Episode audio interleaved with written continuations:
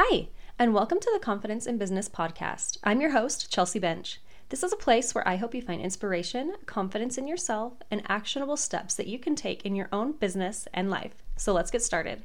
Hi, everybody. Welcome back to Confidence in Business. So, today in this episode, I wanted to talk about The Power of Habit Why We Do What We Do in Life and Business by Charles Duhigg. So, this is a book, and I think it is amazing and very eye opening in regards to how habits function and how we can change them and improve our lives, changing our habits and implementing new ones. I thought it, like I said, was very eye opening, very a very good read, and I thought it was a perfect book to start out the year with. Since most of us, most everybody in the world, sets new goals and wants to um, strive for for things this coming year. I thought this was a really good book to start out with as we are setting new goals and trying to implement a plan with that. Maybe some of these things in this book can help you in implementing your plan to achieve your goals. So there is there is so much good information in this book. I just wanted to touch on some things that really stood out to me and I would love to discuss it further with you in our Facebook group, Confidence in Business. We'll be we can be talking about it all month. I would love to hear your thoughts and insights from this book. As I said, it was amazing, really eye-opening in regards to why I've been having issues changing certain habits in my life. This book was just really, really helpful in knowing um, maybe how to come at a certain habit or different habits in a certain way and just how they function. So let's get started. He talks about there is a three step habit loop, like the basics of any of any habit are basically in these three step loops. So first, there's a cue that kind of triggers the habit or the routine for the habit. So there's a cue and then the routine and then the reward, whatever reward you feel or your brain feels after you have accomplished the routine. That is the basic three step habit loop cue, routine, and reward. And that in and of itself was so eye opening to me because I guess, I mean, I never really thought about it before, just, oh, I have a habit of doing something. I never realized that there was a reward that somehow, somewhere in my brain or body, was getting a reward from from fulfilling this certain routine brought on by a cue, right? I just I, I just never thought of that. That in of itself I think is really worth reading about from this book is the habit loop because that to me was like, wow, okay. Now I kind of understand a little bit better of how habits function and how I can change them. So then they, they talk about on page 78, it reads If you identify the cues and rewards, you can change the routine, at least for most of the time. So we'll get into the next portion of this in just a second. Um, but yeah, that's just what he says. If you identify the cue, so what kind of triggers, triggers and set something in motion is the cue. If you could figure out, identify the cue and the reward, then all you need to do is change your bad habit slash bad routine. So you can keep the same cue, you can keep the same reward, get that same fulfillment, but just do something different, something uh, implement implement something to replace that quote unquote bad routine or bad habit with a good routine or a good habit. And then your brain or whatever still gets the fulfillment of the reward. It's just a better habit implemented. So, like I said, that in and of itself is like life changing and so great because um, back on page 63, um, I forgot to mention this as they're talking about the three step habit loop. It reads at the top The golden rule of habit change. You can't extinguish a bad habit, you can only change it. So that's the thing is we're always going to have whatever habits we've implemented whether on purpose or not, but that doesn't mean that we can't change them and override them with better, new, more productive, stronger habits. But that was really eye-opening too, is it's like you're always going to have that habit kind of implemented in in you, but you can always change and you can always change the routine and the behavior and you can always progress and you can basically I'll say kind of cover up that bad habit with a new habit that you implement. So again, that was really eye-opening too. Okay, so back on page 78, it says, I'll read it again. If you identify the cues and rewards, you can change the routine, at least most of the time. For some habits, however, there's one other ingredient that's necessary belief. So then he um, has a couple different stories and ways of explaining this. He also, um, one of them is talking about AA and members of the AA, and they um, researchers wanted to believe why some people could stay sober and then when something terrible happened that they went back to their old routine and some people didn't um, their old routine of drinking And on page 85, it reads Once people learned how to believe in something, that skill started spilling over to other parts of their lives until they started believing they could change. Belief was the ingredient that made a reworked habit loop into a permanent behavior.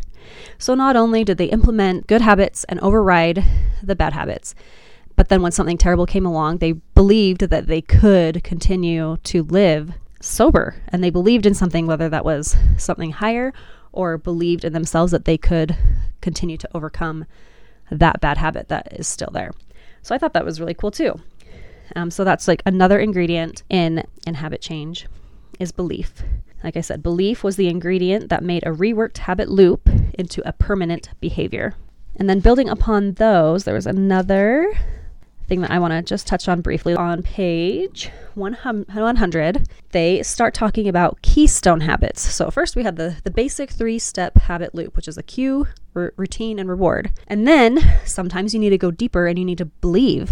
You need to have belief in something bigger or believe in yourself that you can continue to be strong and to keep the new habits, etc. And then the next layer is a keystone habits.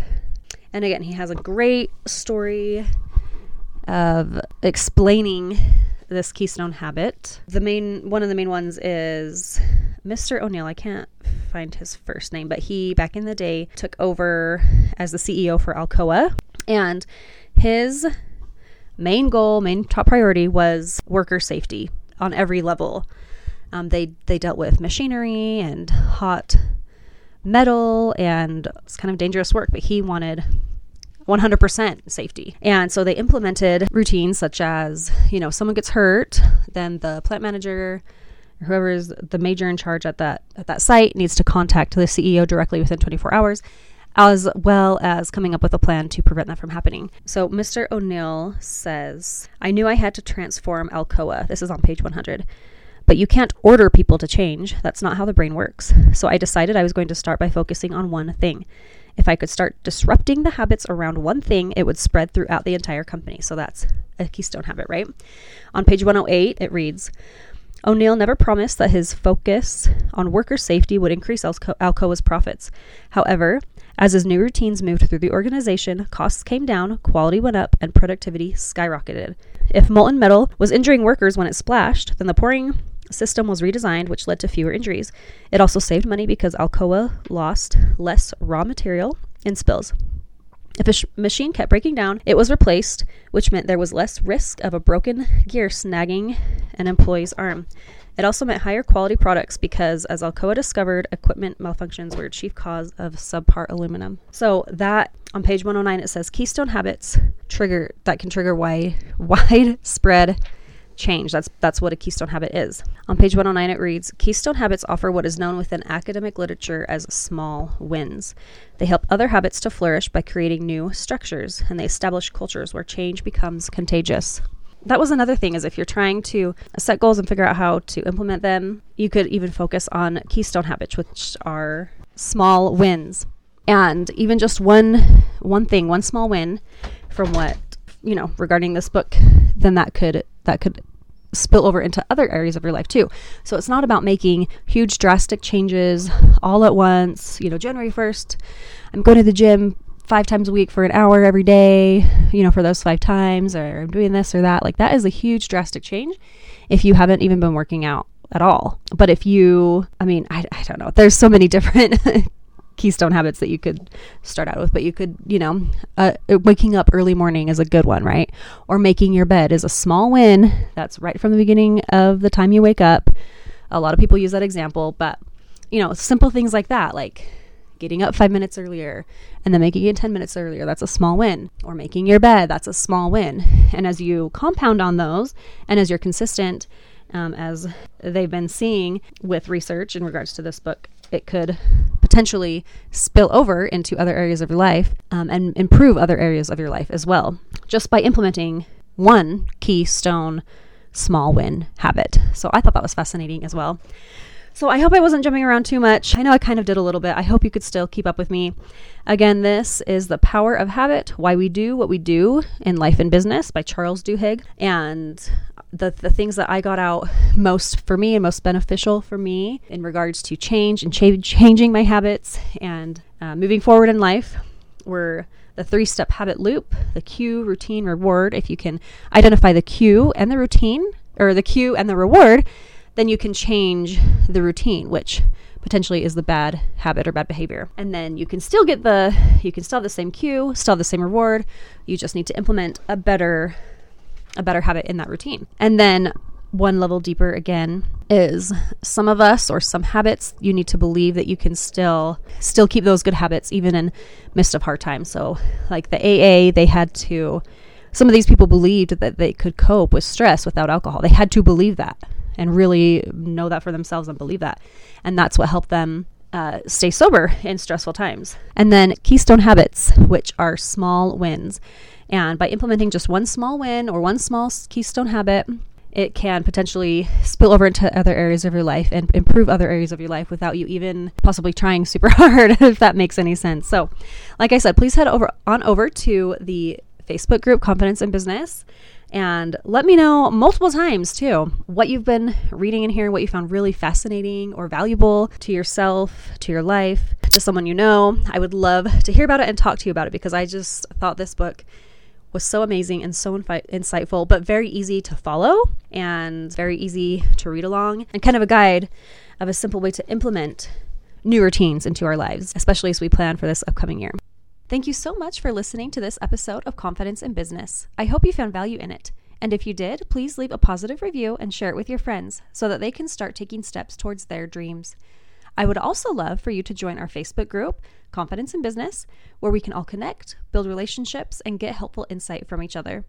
You can also reach out to me on Instagram at Confidence in Business. I would love to connect with you there as well. Remember, you were put on this earth for a reason, and you were put on this earth to succeed, whatever that looks like for you. You have a desire in your heart, and the world needs to hear it. You got this, girl.